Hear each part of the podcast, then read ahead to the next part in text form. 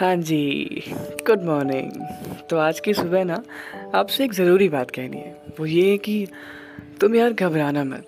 वक़्त जब बुरा हो ना तो अपना साथ मत छोड़ना और खुद पे भरोसा हमेशा रखना। देखो यहाँ पहली चीज़ यही है कि यहाँ पे कुछ भी हमेशा के लिए होता ही नहीं।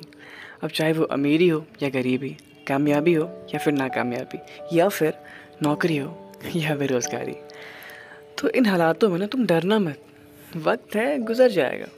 पर अपनी कोशिशें तुम रोकना मत। तो यार एक बात तो क्लियर है कि यहाँ पे कुछ भी परमानेंट होता ही नहीं और जो आज है वो कल नहीं रहेगा। वक़्त ही तो है, गुज़र जाएगा। अच्छा कल शाम ना मैंने एक तस्वीर खींची।